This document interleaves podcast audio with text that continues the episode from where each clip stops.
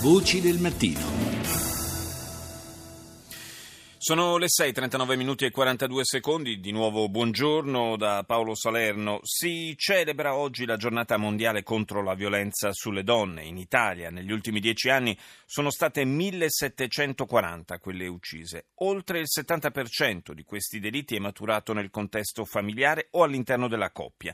224 le donne assassinate dai loro ex.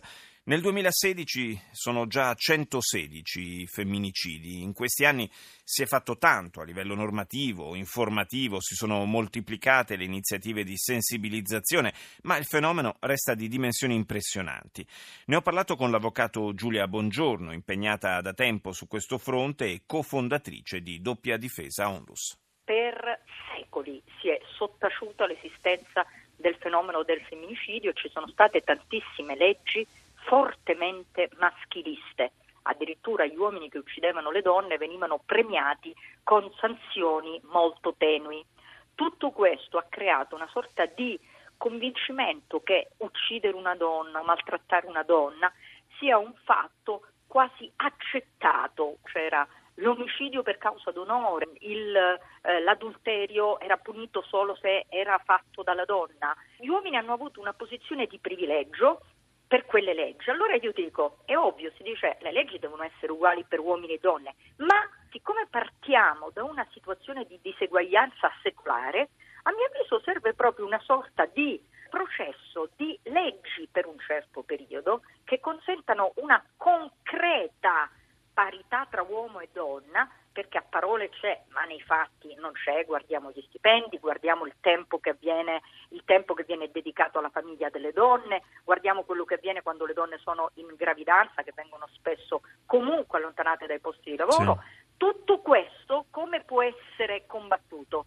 Con delle leggi che veramente siano spudoratamente a favore, che violano paradossalmente quello che può essere una parità, ma per arrivare a quella parità. Mi fa un esempio? Le faccio l'esempio della legge Golfo Mosca, è una legge che ha introdotto un meccanismo che è veramente orripilante ma utile, cioè delle donne devono essere necessariamente introdotte nei consigli di amministrazione per, eh, nelle società per azioni c'è stato effettivamente un numero di donne che sono entrate nei consigli di amministrazione, qualità dei CDA è sicuramente migliorata, tutto questo ha consentito alle donne comunque anche di emanciparsi e questo è fondamentale perché una donna indipendente, una donna che acquisisce potere è una donna che non è destinata a essere vittima di violenza, perché normalmente è vittima di violenza la donna che è considerata essere inferiore. Sappiamo però che spesso le leggi sono, la loro efficacia è molto condizionata dal clima culturale. Secondo lei da questo punto di vista il clima culturale in Italia in questi ultimi anni è cambiato, sta cambiando oppure no? No, non è cambiato assolutamente nulla, è corretto quello che lei dice, cioè è ovvio che la legge è più perfetta, non serve a nulla se poi viene disapplicata o applicata in maniera non corretta, quindi la cultura è la prima cosa. Questa cultura deve partire dalle donne e poi da parte degli uomini che devono cominciare ad accettare, perché a parole lo fanno, in tv lo fanno tutti, però guardi, in concreto non è così, devono accettare che nell'ambito di un menage familiare anche gli uomini devono occuparsi di una serie di attività che levano tempo e che servono in famiglia. Questo, guardi, sembra un fatto banale, ma è alla base della maggior parte delle violenze. Un certo tipo di cultura maschilista è stata tramandata però nel tempo spesso proprio dalle stesse donne in famiglia. Sicuramente, sono assolutamente d'accordo perché anche noi donne facciamo questi errori, nel senso che tendiamo a, a dare un modello al maschio che spesso è lo stesso modello che in realtà eh, abbiamo visto magari nel nostro genitore. We World Onlus, che si occupa di difendere i diritti di donne e bambini in Italia e nel sud del mondo, ha presentato alla Camera dei Deputati un progetto dedicato alla protezione delle donne che arrivano nei pronto soccorso dopo aver subito violenza. Sostengo Donne è stato sperimentato per tre anni in eh, altrettanti ospedali italiani ed ora potrebbe diventare un progetto da estendere su tutto il territorio nazionale. Colomba San Palmieri ne ha parlato con Valeria Emmi, coordinatrice programmi per i diritti delle donne di WeWorld Onlus. Il modello sostegno donna di WeWorld ha eh, innanzitutto un focus molto chiaro eh, sulla violenza di genere. L'esperienza eh, triennale di WeWorld nei tre pronto soccorso eh, a Genova, eh, a Roma e a Trieste ha ehm, chiaramente delle caratteristiche specifiche che attengono al contesto geografico, cittadino, alla cultura eh, aziendale del, del singolo ospedale in cui siamo intervenuti. Ciò che abbiamo realizzato noi è eh, la definizione di alcune ehm, caratteristiche peculiari, quindi il modello sostegno donna, che può essere assolutamente replicabile in tutte le realtà ospedaliere da nord a sud Italia. In cosa consiste la caratteristica di questo servizio? Si tratta di un servizio attivo eh, 7 giorni su 7 H24 eh, che eh, accoglie le donne in un percorso, in un percorso di eh, fuoriuscita, di proposta di fuoriuscita eh, dalla violenza di genere. Eh, occorre dunque un intervento specifico per le donne vittime di violenza e personale adeguatamente formato. Abbiamo delle operatrici specializzate che in collaborazione con il personale medico-infermieristico del pronto soccorso iniziano a fare la proposta eh, alla donna di percorso di accoglienza psicologica per la, la fuoriuscita dalla, dalla situazione di, di, violenza, questo percorso deve essere chiaramente accettato dalla donna perché un altro dei principi cardine dell'intervento del progetto Sostegno Donna è che eh, le cure devono essere centrate sulla, eh, sulla donna, quindi devono essere prese delle decisioni condivise. Perché intercettare intercettare le donne che hanno subito violenza proprio nei pronto soccorso? Il pronto soccorso è strategico in realtà perché può far emergere la violenza che ha un'altissima percentuale di sommerso. Ricordiamoci che il, circa il 40% eh, delle donne che subisce violenza non ne parla con nessuno. L'approccio di sostegno donna di WeWorld rispetta, applica le linee guida cliniche stabilite dall'Organizzazione Mondiale della Sanità nel 2013? Per absolutamente assolutamente un eh, riferimento importante. Un passo importante è stato fatto già con la legge di stabilità 2016. Eh, ai commi 790 e 791 si eh, dichiara eh, di voler intraprendere un percorso, quindi sviluppare un percorso di tutela delle donne vittime di violenza all'interno delle aziende ospedaliere e sanitarie. Per la messa a sistema di questo percorso sono necessarie delle linee guida nazionali. Siamo ancora in attesa di queste linee guida nazionali che si stanno eh, proprio in questi giorni eh, redigendo e eh, il, il, modello Sostegno Donna di WeWorld vuole dare un contributo alla definizione di queste linee guida, proprio a partire dall'esperienza specifica che abbiamo eh, avuto in questi tre anni.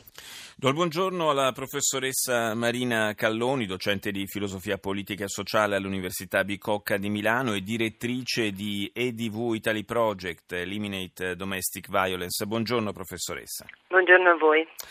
Dunque, eh, un problema, quello della violenza sulle donne, che è eh, sicuramente legato anche eh, in buona parte a un certo tipo di cultura, ma ehm, per quella che è la, la sua esperienza, eh, è un, è, un, problema eh, legato più ad, cult- ad, alcune culture che ad altre, oppure è davvero un problema di, di carattere planetario? No, assolutamente un problema eh, che è transculturale, che troviamo eh, in tutte le culture, in tutte le nazioni e tant'è vero che l'Organizzazione Mondiale della Sanità e anche UNICEF e così via l'ha dichiarato come un problema endemico no? eh, cui, di cui insomma, bisogna essere consapevoli e quindi prendere delle misure eh, adeguate.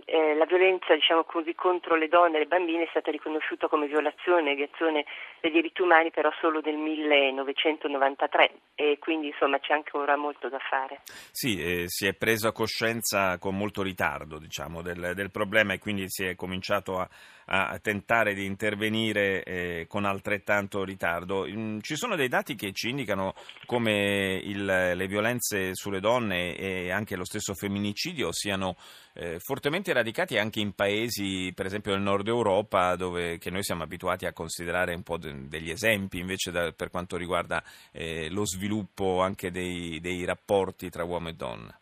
Sì, sì, assolutamente, abbiamo dei dati anche alti in, in Svezia, ma soprattutto in Danimarca e così via, ci sono, sono anche molto più alti quelli che sono anche i dati rispetto a una diversa percezione della violenza, nel senso che una ricerca fatta dall'Agenzia per i diritti fondamentali dell'Unione Europea mostra anche, per esempio, eh, c'è un dato interessante, per esempio in Danimarca eh, le donne che dicono di aver subito anche delle forme di, eh, di molestie e così via sono intorno al 48%, l'Italia eh, è soltanto il 28% con una media del 33%, quindi molto spesso anche c'è una diversa percezione di quelle che sono le modestie e, la, e la, violenza eh, sessuale, anche rispetto a una diversa cultura della denuncia o comunque anche del fatto di essere tutelati nel, nel momento in cui eh, si dice, no, si afferma di aver avuto abusi di altro tipo. Quindi anche abbiamo a che fare con un diverso tipo di percezione, di denuncia e soprattutto anche diciamo così, di richieste d'aiuto, quindi con diverse forme di politica e di efficacia. Quindi tra, tra le, le, le politiche che vanno portate avanti, i tipi di approccio che sono auspicabili a questo problema, c'è anche quello di eh, sensibilizzare le stesse donne eh, sulla necessità di denunciare questi fatti? Perché da, dalle statistiche che lei cita mi sembra che in Italia eh, ancora siano troppe quelle che subiscono in silenzio. Assolutamente sì, c'è un problema assolutamente di rimosso, di sommerso e quindi quando eh, se ne comincia a parlare c'è anche un diverso tipo diciamo così, di reazione delle donne, anche se le donne molto spesso non denunciano proprio perché non si sentono eh, protette, tutelate e così via. Però dall'ultimo anche inchiesta Istat quello che si vede è una diversa sensibilità eh, rispetto al fenomeno, anche se invece sono aumentati anche nei casi di femminicidio le forme di reazione più cruenta, eh, di cui anche i giornali eh, ci parlano, nel senso che c'è il cosiddetto eh, tarlo dell'abbandono, per cui molto spesso anche gli uomini reagiscono in maniera letale a tre mesi dall'abbandono proprio perché non riescono ad accettare la fine di una storia, come sappiamo dalle cronache giornali anche gli omicidi sono efferati nei modi e nelle modalità.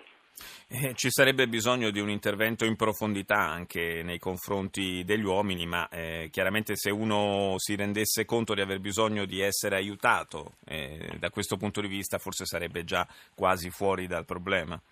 Sì, assolutamente sì, c'è tutto il dibattito anche sui maltrattanti, perché noi sappiamo che gli uomini non trattati nell'85% sono recidivi e sappiamo anche che con la legge 119 eh, le persone che vengono, eh, gli uomini che vengono appunto colti in fragranza di reato c'è eh, la denuncia d'ufficio, quindi non c'è la possibilità di ritrattare anche la querela nel momento in cui viene, eh, insomma, vengono presi nel, nell'atto eh, del reato, così come la legge 119 per esempio aumenta il, la pena del 30% se ci sono presenti bambini oppure se la donna è gravida, perché sappiamo anche che ci sono molti casi di violenza quando la donna attende un figlio, comunque ci sono anche il problema di quando i bambini eh, sono presenti a liti in famiglia e a cosiddetta violenza assistita con traumi che durano per tutta la vita e poi c'è anche questo trauma transgenerazionale in cui appunto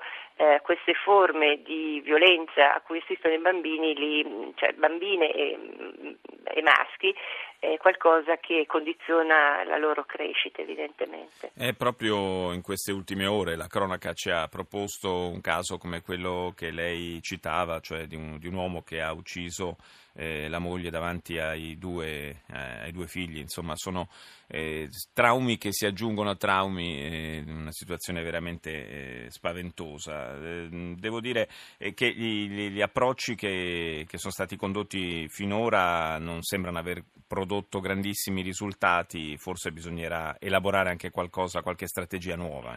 Sì, il problema è assolutamente culturale, bisogna cambiare le mentalità eh, bisogna fare in modo che fin eh, da, insomma, da, da, piccoli bambini eh, siano eh, diciamo così, anche eh, protetti. Molto spesso anche le maestre eh, non riescono a leggere i, i, i segni che i bambini trasmettono, dei segni di malessere ma che si riferiscono anche al malessere in famiglia. Noi sappiamo che la famiglia è una grammatica di giustizia se, eh, dove si appunto imparano no? il modo di stare insieme, dove i bambini, anche per imitazione... Questo, questo sarebbe un grande investimento per il futuro. Grazie alla professoressa Marina Calloni, a più tardi.